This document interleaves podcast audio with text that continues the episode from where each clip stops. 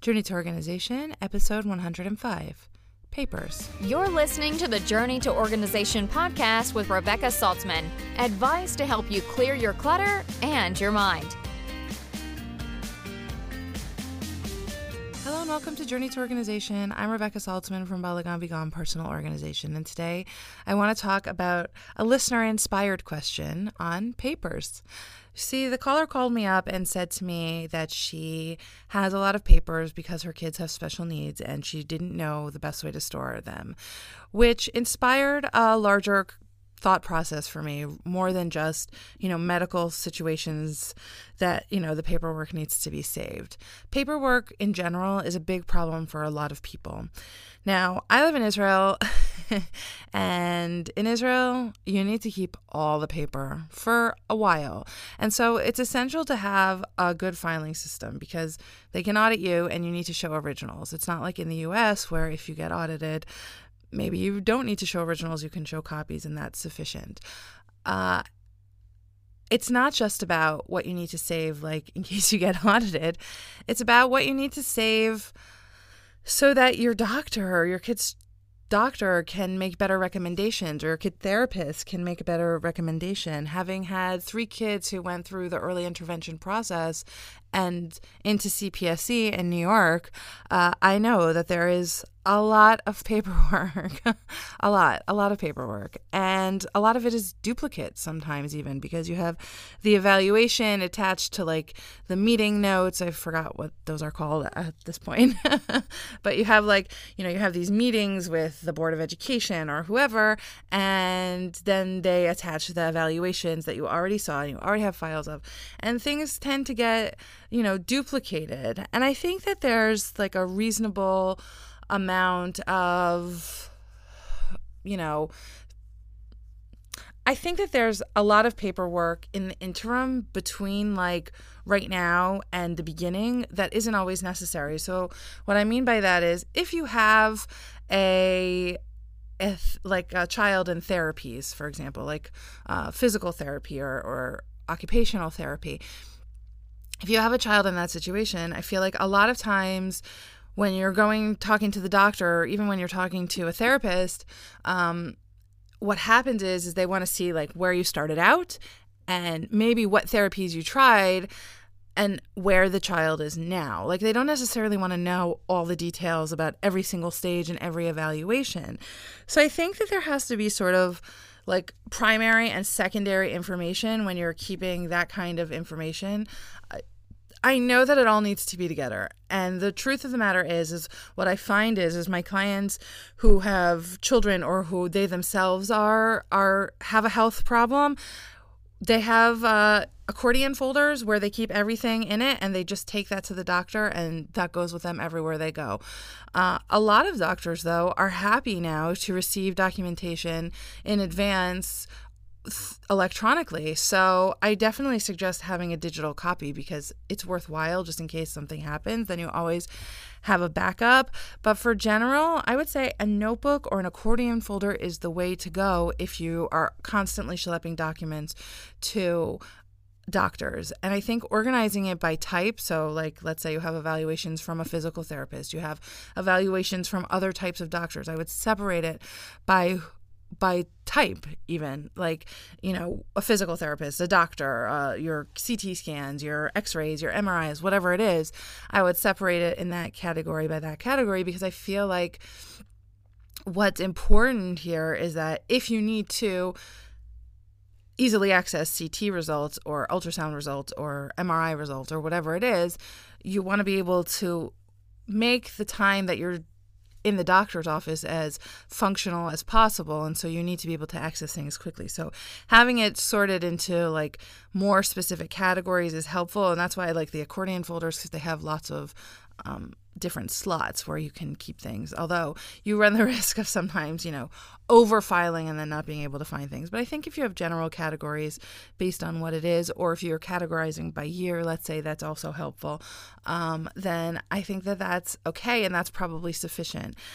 I think, though, it's imperative to rule to sort of make it as easy for yourself with as few papers as possible. So be a little bit ruthless, like really see like do you need every single paper, you know, that came about 5 years ago? Probably not. So you can go through it every once in a while and call what you no longer need anymore and I think that that's helpful and worthwhile and um, necessary. The same thing is true with documents that aren't related to health.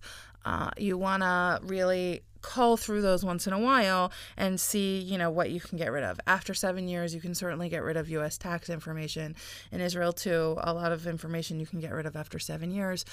Uh, it depends on, on what the documentation is. It depends if you have your own business. It depends exactly what it is. But I think that for papers, it's it's very overwhelming because people aren't always sure what something is. They don't always know when to keep. So I say if you're in doubt, make a copy of it, like make an electronic copy, a scan, and you can use an app like Cam Scanner, uh, which just shows up on your phone and it will store and it actually syncs with Evernote. So you can tag the document and you can write what it is, and then when you're looking for it, you can easily search for it and send it to a printer and print it out if you need to. I feel like if you have a lot of papers that are already not filed, though, which is a whole nother issue, and I will touch on that in a second, it's time to get the papers sorted and organized in your life. Now, a lot of times when I go to people's houses, what I find is that papers are all over the house. And I don't really understand that. now, I don't always file all my papers right away because I'm not perfect.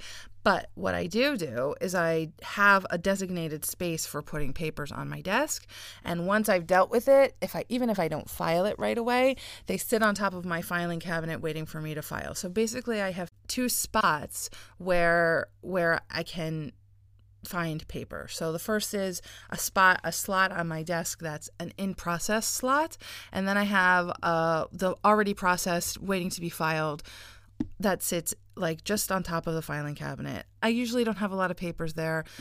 Most of the time, I file things right away, but sometimes I'm just like, oh, I need to just sort through things quickly, and I leave it there for a later date.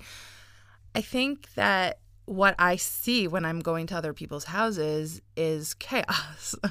you know, so I'm going to your house and I see that you have papers on the kitchen counter, you have papers in this drawer, papers in that drawer, papers on your desk, papers in the living room, papers in the dining room. There's paper everywhere. And so if the problem with papers for you is like a greater paper problem, um, then you need to focus on doing like the great paper purge. Uh, you want to focus on gathering all the papers together. And you can, as you're gathering, decide if it's a keep or a toss. But basically, what I like to do is I like to do sorting in stages because it gives me time to, or it gives my clients time to really figure out what they actually need. So the first step is gather. Gather all of your papers from around the house, no matter where they are. Just put them all into one box. And then get another box or two boxes even get a recycling bin and a keep box so then what you're going to want to do is you're going to want to sort through whatever's in the box and you're going to decide is this keep recycle, shred, whatever it is, um, you're going to want to categorize it in that category. And then once you've gotten rid of the recycling and the shredding, then what you're going to want to do is you're going to want to micro sort the papers even further. So you would want to do something like this. You would want to start like on a big level where you have general categories like home, medical, school maybe, uh, bills, or taxes those like five basic categories right and then within those categories afterwards for medical then you could start sorting by person and then if you want to take it a step further you could start sorting it by year and then you could have a tax folder you have a general tax but then eventually you start sorting it by year. Uh, you have a general home folder, but then you sort it by insurance, by maintenance, by home care, whatever it is that categories that you have. But starting first with the general outer categories is helpful because you want to be able to see how much paper you actually have. I would say about 50% of the paper that we have can be scanned and kept in electronic receipts. Especially, we're talking about things that have like no warranty, but you want to keep records of when you did it or how much you paid for it.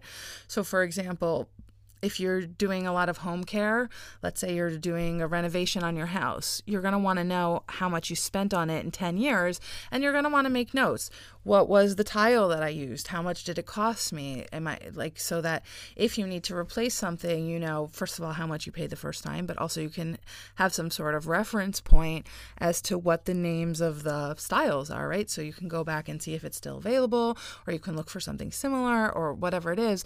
But having that, you know, first initial point of reference is important and helpful usually when you're going forward. And it may seem like, you know, you really don't need to do that and you don't really need to do that. It's just helpful later on. And taking those steps right now is going to be helpful. Another thing you could do is if you don't want to scan it, is you can create a notebook with all the information, uh, you know, either a handwritten notebook. I, of course, you all know how much I love spreadsheets. I would just make a spreadsheet. That's what I have for myself. How much did I pay for health insurance this year? How much was the doctor's? Like, I keep a running tab of all my receipts uh, it's helpful for us then i know if i if i see like at halfway through the year that we're going to hit you know more than what we should for medical spending then i know that you know we want to take an itemized deduction on medical spending. But if we're not then i just stop doing it and i'm like oh we don't we don't need to do this. But like it helps me keep track of things and understand where i am. So if i was doing a renovation I might keep a spreadsheet and I would say I bought this tile from this sh- from this store on this date. Uh, this was the name of it. This is the cost per tile. I got a discount and I paid XYZ, right? Because I would want to be able to research it and know what I did in 10 years from now because there's no way I'm going to remember since I can barely remember 10 minutes ago. So, so I think like that's really important that even if there's information on the paper you want to keep, you don't necessarily need to keep the paper. Of course, you can always scan it, but you just need to record the information. So when I'm just going to recap what I said, which was when you're sorting papers, you first want to gather everything together and then you want to sort in large categories and then you want to drill down and sort into smaller categories. You don't need to save every piece of paper. You just need to save the papers that you need the information on. And in that situation, if it's not imperative, you can scan it or input it into a spreadsheet or a notebook or whatever it is that you like when I was when we bought our last apartment, I uh, did everything in a very organized way. Where I got like a little, I got a it's um it's like a portfolio and it has it's like a it's a notebook, but instead of having paper in it, it has like these plastic sleeves inside of it. And I put in like I organized it by room and I I put in like the paint colors for each room. I put in all the furniture that I bought because we had to buy like all new stuff. We didn't have any furniture, so um, I put in exactly what I bought. I put in the fabric swatches, I put in the paint chips, I put in everything. I put in the receipts. I left the receipts there. And it was so easy for me when we were moving and I wanted to know what we had and for insurance and how much it cost and everything like that. And I was just like, yes, this is how much the sofa costs. This is how much the, the chair costs, you know, and I knew all that information. It was easy for me to access. Uh, when you're moving, of course, people want to know how much your stuff is worth so that they can give you a correct insurance policy. So it, it becomes easier when you know what you paid for things. In the future, you need to know these kind of things. So I feel like, yes, it might not be important for me to keep what sofa I bought and the receipt that I bought it, but you know where I bought it from and the day I bought it on, but it is worthwhile because in the future I did need that information. If God forbid we would have had a fire, let's say, or a flood or something like that, we would have wanted to know about it for insurance. We might have needed to prove when we bought it or how much we paid for it, even though we had renter's insurance. You know, you never know.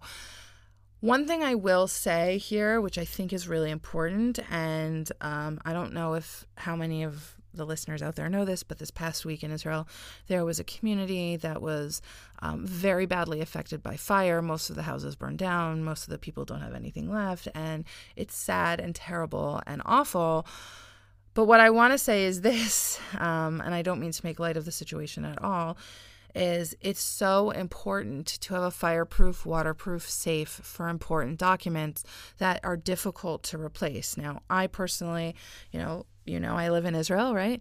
Um, I live in Israel, and it would be very difficult for me to replace my birth certificate or my my passports let's say without proper documentation it would be difficult for me to replace my birth certificate and my social security card because I live here and I don't I don't live in the US anymore and I was born in America. So, um, it's so important. I cannot stress this enough. And it always hurts me when I see clients who don't have these things together in one place, in an emergency place where they can quickly grab it. Now, this is the safe is not for theft, protection against theft necessarily, although you can get a safe for that. It's to protect documents that are difficult or impossible to replace. And, you know, it's where you want to keep your passports, it's where you want to keep your birth certificates, it's where you want to keep um, like a deed to a house. uh, you might even want to keep your mortgage papers in there um, if they're not too big. You can get different size safes. You don't need to get a huge one.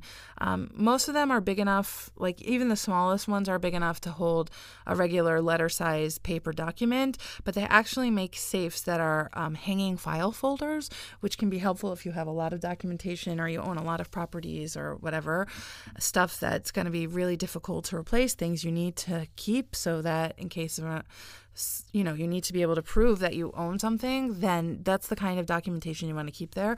Or you want to keep it in a safety deposit box at a bank that's also a good place for it. But you want these papers to be protected and you definitely want to have copies of them because if you don't have copies of them you know, that's worse in case something happens. The fireproof, waterproof safe will only give you safety for a limited amount of time. So if you surpass that amount of time, then, you know, you're going to need to have copies because you're going to want to be able to prove that you had these original documents. So for every house that I go in, I always recommend buying a fireproof, waterproof safe. It's a worthwhile investment. They don't even cost that much money.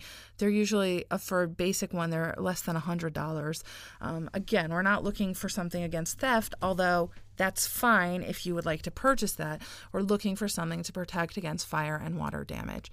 So after after watching, you know, people be sent away from their homes and actually where I live in Haifa a few years ago there was also terrible fires here and a lot of people lost their homes and I I I feel sad. And it's terrible and it's horrible. But the worst part is is how do you prove who you are in that kind of situation if you can't you know, if your documents aren't protected. And the reason that we save these documents is to have so we can prove things. If they're not kept properly, then how are you going to prove it?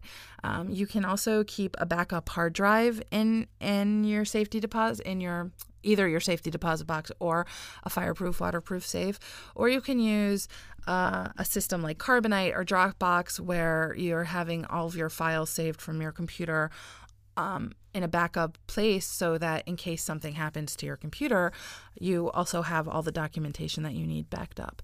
And I think that it's important to remember that even if you have to keep paper because you need the originals, having a backup is also important because you never know what's going to happen to the originals. And I don't mean it to sound to put you in a place of worry or fear or anxiety, but I can't even begin to tell you how many times it's helped me, even in the short term, just to have copies of my passport or, uh, you know, my driver's license or a credit card or something like that because you know someone wanted to I needed to prove who I was and send a copy of my passport or show my ID card or my driver's license or whatever and having those things already saved on my computer actually saved me time in the future. So it's not a bad thing to have them because someone asks you for something you could be like, "Yes, sure, I'll email it to you post haste," right? Like it's there, you know how to do it and you can do it and it's fast and it's easy.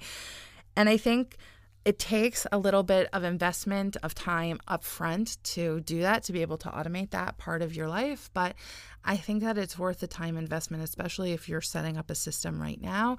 It's worth it to you know have copies of things and and have a backup because more than anything else in your life um, a lot of people say to me like okay well i don't want to get rid of x y and z because i might need it but you can almost always replace anything if you get rid of it by mistake, except for papers. And so I'm very cautious with papers when I'm getting rid of papers because I want to make sure that my clients are never in a position where they'll be like, you threw out my ketubah or you threw out the mortgage papers. Like, I want to be conscientious. I look, I double check everything. I, I, I scan what I can and, and that's important. And so you want to be conscientious when you're sorting papers and make sure you don't make a mistake. So check yourself. That's why I also like the process of sorting papers in a, in, in like a macro way and then drilling down into a more micro way because it helps it helps protect against those kind of mistakes. But um, so I just want to recap, which is to say that, you know, I understand that there are papers that you need to keep, especially if there's a medical condition in your family, uh, a child who has a condition, you yourself, your spouse, whatever it is. Keep everything in one place and keep that special. Like it's something that you can take, maybe even get an accordion folder that has a handle. It makes things easier. Sort it by date or sort it by type, however is easiest for you. And of course, that will depend on what kind of papers you had, how long the illness has been going on. Um, but for the most part, you want to keep medical records indefinitely so that you can always go back to the doctor and be like, yes, this is what's happening. um, and then with papers in general, you want to first gather them up, you want to sort them on a macro level, and then sort them on a micro level. I hope that this short primer on papers has been helpful for everybody. I know that papers are a big problem for a lot of people. If paper is holding you up, then what I suggest you do is you designate one hour every day for as long as you need to go through all the papers. Going through papers is sort of a mindless task. You can do it while you're watching TV or while you're listening to a, a lecture or a podcast even and and it's worthwhile to take the time to invest to make sure the papers are right. I know that one lady once called me up. She had like a extra bathroom that she wasn't using in her house. It was like where she stored all of her papers. It was like floor to ceiling papers. That's not the way. Um, I'll briefly touch. Oh, so I'll just say again, you know, get a fireproof, waterproof safe for those important documents. For other documents, uh, I think how you file them depends on you. I think that filing cabinets with hanging file folders is the best way, honestly. In Israel, they love to use binders with plastic nylon inserts. I think that's not effective. I think it's more difficult to find things that way. Um, some people like to use magazine holders with nylons inside of them. Also, I think that's less effective than the hanging file folders. I think that the way the file folders are situated with tabs where you can easily see what's inside each folder is the best way to do it. You can also color code the folders, which I love color coding. So, like all the medical are red, all the personal files are yellow, all the banking files are blue, all the insurance files are green, whatever it is, however you decide to do it, it's fine. But I think that the color coding also helps with the filing and it's also a worthwhile investment. You can buy one color folder and then buy tabs that are different colors and then just put these little tab f- stickers on them and mark what they are if you want to do the color coding that way. There's a million different ways you can do it. Um, and I don't want to get into every single way because I think that people are essentially at their core creative and when you're setting up an organizational system, you have to figure out what works independently for you. So maybe colors don't work because you're colorblind. I don't know. So then you might want to s- set up a system of like dots or lines or dashes or whatever. And you might focus instead of images, you might want to focus on just putting in the writing and you know filing it by category together. However you want to do it is fine, but I definitely like the hanging file folder systems the best. So that's all I have to say about papers, I think.